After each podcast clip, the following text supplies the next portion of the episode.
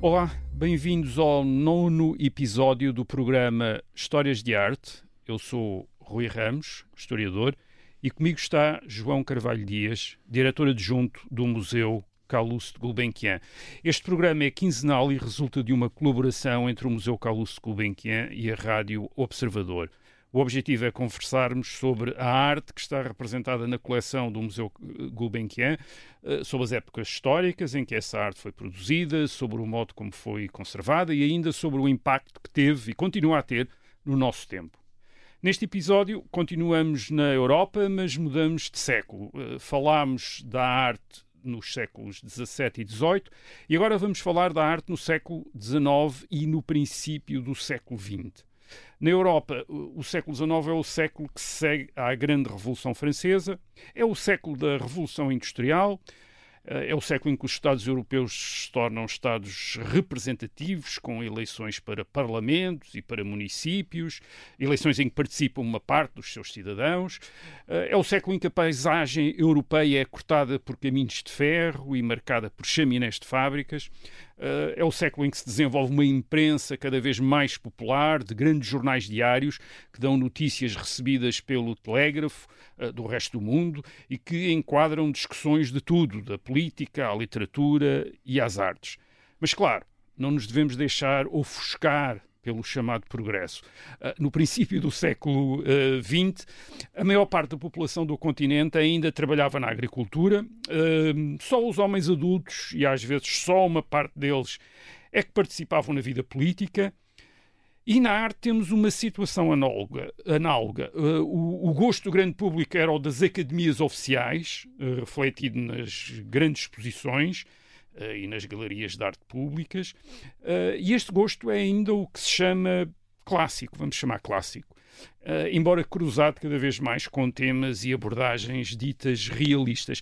Uh, mas há núcleos de artistas, geralmente pintores, a contestar essa tradição clássica e a fazer experiências. Ora, a, coleção Gulbenkian, de certo modo, abrange estes dois lados do século XIX e do princípio do século XX, o que se mantém ligado à tradição e o lado contestatário. Às vezes, aliás, através dos mesmos artistas, não é? Exatamente. Um, e, para facilitar um pouco as coisas, eu diria que o, que o século XIX uh, uh, se caracteriza por dois importantes movimentos que o atravessam. Uhum. Uh, tanto nas artes plásticas como na literatura. A literatura é extremamente, é extremamente importante. Sim. Eles são o romantismo, que transita do século anterior, uh, e o realismo. E no realismo inclui-se o impressionismo. O impressionismo. Uh, claro que uh, outros movimentos e tendências vão sucessivamente uh, acontecendo, emergindo. O naturalismo, o simbolismo, cada um com a sua gramática própria, que nós arrumamos, nós historiadores Sim. temos essa tendência, afirmando as suas causas, quase sempre em oposição ao que, ao, ao que vinha ou que tinha vindo, trás, ou, ou, que vinha de trás. Um, claro está que na coleção Gulbenkian uh, todos estes ismos, vamos dizer assim, estão representados, uh, se não na pintura, na escultura, ou vice-versa, ou na arte do livro, não esquecendo os seus autores, não é? Uhum. Uh, nos desenhos, nas gravuras, portanto, não é apenas um, uma história da pintura ou da escultura, das chamadas grandes artes, é uma história que se vai entrecruzando em muitas categorias artísticas. E isso é típico, digamos, é, é uma espécie de DNA da coleção da Gulbenkian. Uh, e isso, esse, esse ecletismo uh, representado nas escolhas do colecionador, permite-nos um tal olhar transversal para, para, para este século. Para este século. Uhum. Uh, uma coisa que coleção Gulbenkian nos permite surpreender é, é por vezes, a transição num mesmo artista ou num mesmo grupo de artistas. E a esse respeito temos que começar, uh, começar bem alto, uh, pelos dois quadros do pintor britânico Turner, uh, O Naufrágio de um Cargueiro, de 1810, e Kilbuff, Foz do Sena, de 1833. E, e Turner é um pintor em que se nota, ao longo da sua obra, esta, vamos dizer, uma passagem de um clássico para uma experimentação que por vezes já oscila entre aquilo que nós identifica, identificaríamos como impressionismo uhum. ou abstração, por exemplo, na tendência para diluir a representação em movimentos de cor ou, ou, ou de luz. Uh, e Turner é ainda um. chamar a atenção para este aspecto é ainda o caso de um pintor que é de alguma maneira imposto pela autoridade dos críticos, uhum. como John Ruskin. Ruskin uh, e Ruskin celebrizou-se precisamente por declarar a, superioridade dos pintores contemporâneos sobre uhum. os velhos mestres do Renascimento Exato. e do uh, maneirismo, pelo menos na representação da paisagem. Portanto, uhum como disse há, há pouco, é, é, muito difícil dissociar as artes, isto é, as, neste caso a pintura da literatura uhum. ou da crítica. Exatamente, ou da crítica li, uh, literária, literária, ou artística. Ou artística, que, que vem do século XVIII, não é? Portanto, Sim. temos uh, exemplos disso, mas efetivamente no século XIX vai ter uma, um, uma série de protagonistas. Uh, o, tal como disse, Turner é efetivamente um grande pintor. É, é impossível não regressar a ele uh, como uh, testemunho dessa transição entre o romantismo e a procura de uma espécie de verdade da natureza que ele queria restar. E essa verdade da natureza agradava imenso a Raskin. Portanto, de alguma forma, ele sente ali uh, alguém que materializa o seu próprio Sim. pensamento através da pintura. E isso é extraordinário, não é?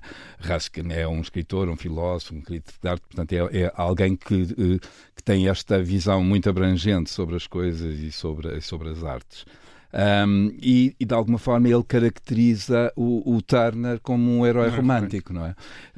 no, e é interessante porque nos no cerca de 20 anos que separam as duas obras da coleção Gulbenkian, o, o Naufrágio e o Kill Buff, assistimos de facto a uma transição deste pintor romântico que registra o momento do naufrágio uh, do cargueiro. É um episódio muito recorrente sim, na época, sim. os jornais estavam cheios destes. Sim, aliás, naufrágio, é, o naufrágio imenso, aliás, é, é, o princípio dos seguros, da Lloyds, por exemplo, Lloyds, porque uh, não era só pessoas, era carga, portanto uhum. está aqui um valor económico extremamente complicado que se perdia, uh, e, este, o, e, no, e este elemento humano é menorizado, portanto nós, o, é a grande tempestade, é, é o uhum. naufrágio do barco e as, e as pessoas lá estão uh, entregues um pouco à sua sorte e isso uh, é como o barco a desaparecer na natureza. a, a ser engolido pela natureza, pela natureza. e portanto é essa grandiosidade da natureza que tudo abarca.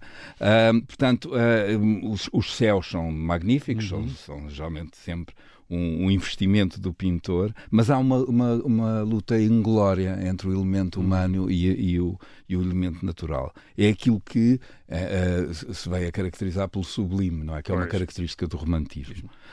Um, para além dessas qualidades como colorista uh, que, que que Turner exibe no, no quadro Kill Buff, Foz do Sena, uh, e também de uma espécie de função moral que ele pretende transmitir nas suas pinturas, um, aqui, uh, digamos que a pincelada do Turner é fluida ou empastada, conforme lhe convém. Um, mas é livre, é, é uma pincelada livre, ele está em controlo, não é? É o pintor que controla tudo, não é? Não é, o, uhum. não é depois a técnica do, do verniz que se põe em cima, que vai diluir, etc. Não, ele, ele está em comando. Uh, e isso é aquilo que dizia, aponta para novos caminhos na pintura, uh, para as gerações que lhe sucederam. Portanto, todos aqueles trilhos que ele vai uh, abrindo estão ali para serem usados e para serem, de alguma forma, apropriados pela geração que se lhe segue. Isso é Sim, é muito isso interessante. É um pintor é um, de pintores. É um pintor de pintores, é um, exatamente. É e isso é muito interessante porque ele, ele é um, um, um, interessado no registro imediato da natureza. Portanto, a mudança dos céus, a, a, a espuma das ondas, portanto, tudo isso está na sua. E, e, e, é um registro muito imediato que ele conseguiu, através da aguarela, sobretudo, em termos dos múltiplos cadernos de estudo que nos deixou, uh, fixar essa, esse, digamos, esse primeiro momento que ele depois vai, obviamente, trabalhar nas suas grandes telas e em, em ateliê. O, o, o, moderno, o moderno, por vezes, eh, pode aparecer inicialmente como um regresso ao que era antigo. Aliás, ao mais antigo. Ao mais como antigo. no caso do, desse movimento de pintores britânicos. Uhum que pretenderam, em meados do século XIX, eh, voltar a tempos anteriores aos dos grandes pintores do século XVI, como Rafael. Uhum. Eh, são por isso chamados, desde, desde o século XIX, são chamados os pré-rafaelitas. Gulbenkian colecionou um dos grandes pintores pré-rafaelitas, Edward Burne-Jones, nomeadamente vamos falar aqui do quadro a óleo O Espelho de Vênus, de 1877. E é um quadro que aspira a um século XV, hum. mas de facto é moderno. Quer dizer que o moderno não foi necessariamente a rejeição do antigo. É? É, exatamente. Aliás, isso leva-me ainda a voltar um pouco atrás ao Turner, porque estou a pensar na fotografia de um dos pioneiros, o Gustave Le Gray, que faz representações do mar muito à maneira como Turner está a fazer em termos uhum. de pintura. Uh, ou uh, o Fabian Miller, já nos anos de 1970, portanto no século XX, que faz representações do mar de Inglaterra como o próprio Turner, Turner tinha feito eh, em termos de série. Portanto, de alguma forma, é esta tradição que, que, que, continua, ainda que, de alguma forma, com um, um tratamento e, uma, e, digamos, um, um enquadramento até intelectual diferente. Um, Trata-se dos artistas a citarem os artistas. E isso é muito interessante. Uh, Burne Jones é, é, porventura, um dos pintores mais cultos da sua geração, é, dos pré-rafaelitas, por via do conhecimento da história e da literatura. Ele, ele, frequentou Oxford e é aí que ele conhece William Morris e uhum. com o qual vai ter uma colaboração durante anos ao nível da impressão de livros e, e outros uhum. trabalhos colaborativos. São pintores que de alguma forma desejavam voltar a uma pureza, a uma inocência perdida anterior a Rafael. Portanto, como se a Idade Média e tudo que, o que estivesse anterior era efetivamente um tempo de inocência. Nós sabemos que isso não é. Mas é tempo, uma ideia muito romântica. É uma ideia muito romântica, é muito romântica exatamente. Exatamente. E, e, que, que se cruza com os ideais socialistas que uhum. Burne Jones e William Morris de alguma forma abraçaram. Portanto, isto de alguma forma está assim tudo muito ligado. Um, Uh, no caso do, do Espelho de Vênus, uh, é efetivamente uma citação ao Renascimento e à obra de Botticelli. Uh, isso está, está ali subjacente, embora uh, não possa ser confundida com a maneira como o mestre florentino Botticelli representou. Portanto, a modernidade, digamos, de, de, de Burne Jones é-lhe é dada pela dimensão psicológica dos personagens uhum. que geralmente são soturnos e sombrios, eles não, não, não manifestam nenhuma alegria. Mesmo ele usou como, muitas vezes a sua filha como uhum. modelo uhum. e ela nunca esboça, digamos, um, Sim, um sorriso. Ela está sempre numa espécie de melancolia, exatamente. Está fechada sobre a sua, sobre a sua personagem, sobre a sua persona, digamos assim.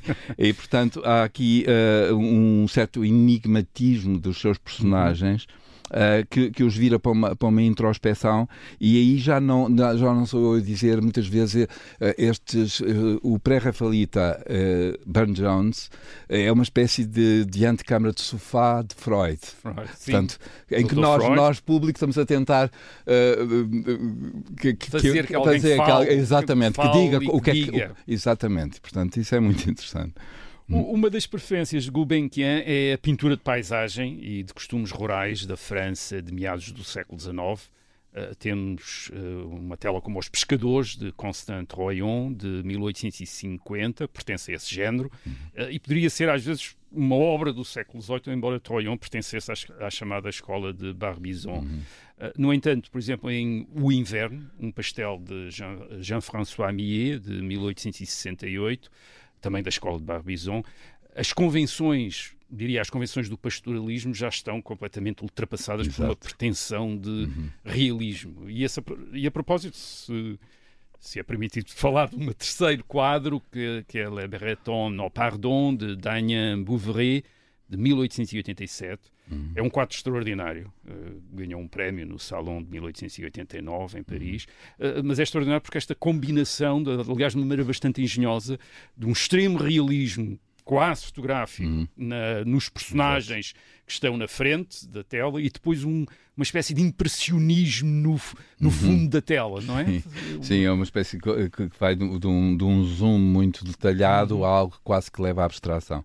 Uh, uh, esta pintura que conduz ao impressionismo é efetivamente com raízes em Barbizon e no chamado Círculo de Ornefleur, portanto são, são regiões um pouco diferentes, uh, mas que conduzem àquilo que mais tarde se vai classificar como impressionismo. É, é uma pintura de paisagem que vai buscar à pintura uh, holandesa a sua inspiração, ainda que uh, o, o tudo o resto seja posto em causa. O facto das pequenas telas, o facto de ter de, dos pintores passarem a, a, a, a, ter a possibilidade de usar os, as tintas e uhum. levá-las com elas em tubo, portanto, pois. havia um registro imediato da paisagem, portanto, isto é efetivamente pintura uma pintura ao ar livresca, não é? e isto é um tipo de pintura que agrada muito a Gulbenkian, daí ele ter uh, obras de Rousseau, Corot, Daubigny, uh, desde La Penha, Millet e Troyon. Um, e, portanto, e no caso da tela de, de Troyon, há efetivamente aqui uma atenção prestada à natureza, embora as suas dimensões, portanto, é um grande quadro, uh, denunciam que era um trabalho que não podia ser feito, uh, uh, não podia levar todo, todos os dias com, com, este, com este enorme, portanto, havia um trabalho também de ateliê, portanto, portanto enquanto o, o, o pastel do, de, de Millet, o, o inverno, que falou, há, uma, há um outro que é a primavera, um, faz parte de uma série que ele, que ele, que ele das estações do ano, que, muito, eh, que, que, também existem em versão ao óleo. Uh, mas na coleção Gulbenkian, efetivamente, estão os pastéis. Ele é um precursor do realismo, uh, através da representação dos trabalhos do campo. Uh, no entanto, eu, eu, os, nos pastéis, o grande protagonista é a natureza. em que cada elemento tem um valor simbólico, portanto, uhum. nada é aquilo que parece à primeira vista, não é? Uh, o Daniel Bouveret tem efetivamente um fascínio pela fotografia e ele utiliza essa, essa, esse, digamos, esse registro fotográfico para conferir maior realismo às suas representações. É, é, é um pintor da Bretanha, dos seus costumes, uh, um retratista também. Uh, um naturalista, um naturalista, para todos os efeitos. Uh, outro pintor que pode parecer relativamente académico para o gosto 2 na coleção Gulbenkian é uh, Henri Fantin Latour, uh, sobretudo na Natureza Morta, de 1866, um grande exercício de mestria num género que tinha sido imposto pelos grandes pintores dos séculos XVII e XVIII e, em que Fantin Latour tem um grande sucesso, sobretudo em Inglaterra e na Holanda, Exatamente. Uhum. Uh, mas, por exemplo, na leitura, que é outro quadro Sim. da coleção Gulbenkian, um quadro de 1870, uhum. já temos o tipo de realismo associado aos modernos. Exato. Aliás, Fantin Latour seria amigo de vários impressionistas, uhum, eh, uhum. Manet, Renoir, Monet, uh, que ele, aliás, retratou. Uh, ou seja, é por vezes difícil estabelecer fronteiras, é, não é? É muito difícil. E, e como disse o Fantin, era amigo, o Fantin Latour, era amigo de Manet. Ele expôs com os impressionistas, portanto, de alguma forma, era um círculo, pertencia a um círculo. Uh, representou pintores da sua geração, portanto, uh, com uma e casou com uma pintora, a Vitória do Burca, a sérrima defensora da sua obra. Aliás, é, a Vitória é a, li, a leitora, a leitora. na pintura que refere, embora a nossa atenção esteja mais focada na sua irmã Charlotte, que parece olhar para fora pois. da tela, não para nós, observadores, não sei porventura o próprio pintor, uh, cunhado, Fantin Latour, que seria seu cúmplice neste jogo de olhares. Uh, é uma figura uh, vestida de negro, que também é interessante. Ela é, é chamada ao primeiro plano, é, é, ela que de alguma forma é o sujeito da representação, ainda que não o tema, não é? Sim. o tema é a sua irmã que lê, e de alguma forma ela quase que representa uma materialização da leitura, e isso também pode uhum. ser visto, de alguma, temos aqui uma a, a, a recepção que, o, que, nós fazemos. De... É, a leitora devia estar a ler em voz alta em voz e ela alta. estava a ouvir, Exatamente. quer dizer, é, Sim, e, e, é provavelmente é nesse, a ver o que estava a ser, ou imaginar, imaginar, imaginar o que estava a ser. Tudo ouvido. isso são possibilidades, não é? Uh, portanto, ela, e, e, é muito interessante essa questão dela ser o sujeito de representação, e aqui é o pintor, o, o, o Fantin Latour em domínio da situação, porque ela, vestida de preto, ela está rodeada de vermelho. É. Uh, um casaco, possivelmente que despira recentemente, porque está mal arrumado. Uhum. Uh, e ela tem parte sob o colo. Uh, ela tem uma luva calçada, mas não sabemos que, onde ela pôs a outra luva, porque uma, uma das mãos, muito rosada, está, está sem luva, pois. está à vista. Um, e, portanto, isso de alguma forma acentua o enigma. Ela chegou, vai partir. Uh, portanto, há, há uma fita azul no cabelo que equilibra o cor-de-rosa da jarra com flores. Uh, portanto, um, digamos, estamos no, no âmbito do realismo, pleno de sub, sugestões, uh, natureza simbólica. É uma pintura que será tanto mais interessante quantas as questões que nós lhe colocamos, creio eu. Sim, sem dúvida nenhuma, porque exatamente o realismo não esgota, digamos, o mistério. Não, todo, o mistério. Contrariamente da, ao que geralmente as pessoas pensam que o realismo é aquilo que está a ser visto. Ponto. Não, não há é. muita coisa. Isto é, primeiro temos de perceber o que é que estamos exatamente, a ver. Exatamente, exatamente. Obrigado, obrigado ao João Carvalho Dias. Voltaremos daqui a 15 dias para continuarmos a falar da arte europeia na segunda metade do século XIX uh, e no princípio do século XX, uh, tal como está representada na coleção Gulbenkian. Até lá e contamos consigo.